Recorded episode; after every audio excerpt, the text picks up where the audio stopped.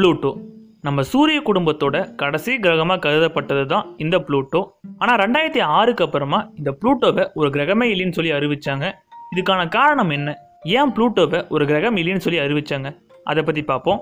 இந்த ப்ளூட்டோ கிரகத்தை ஆயிரத்தி தொள்ளாயிரத்தி முப்பதாம் ஆண்டு கிளைட் டொம்பர்க் கண்டுபிடித்தார்.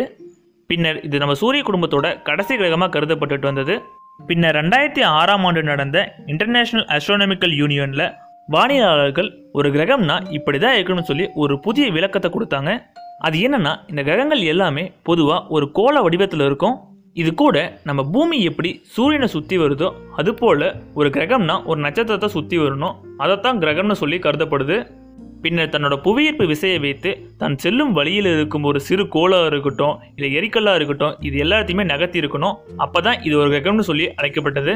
ஆனால் ப்ளூட்டோவோ தன் வழியில் இருக்கும் எந்த ஒரு சிறு கோளாக இருக்கட்டும் இல்லை எரிக்கற்களாக இருக்கட்டும் இது எதையுமே நகர்த்த கிடையாது.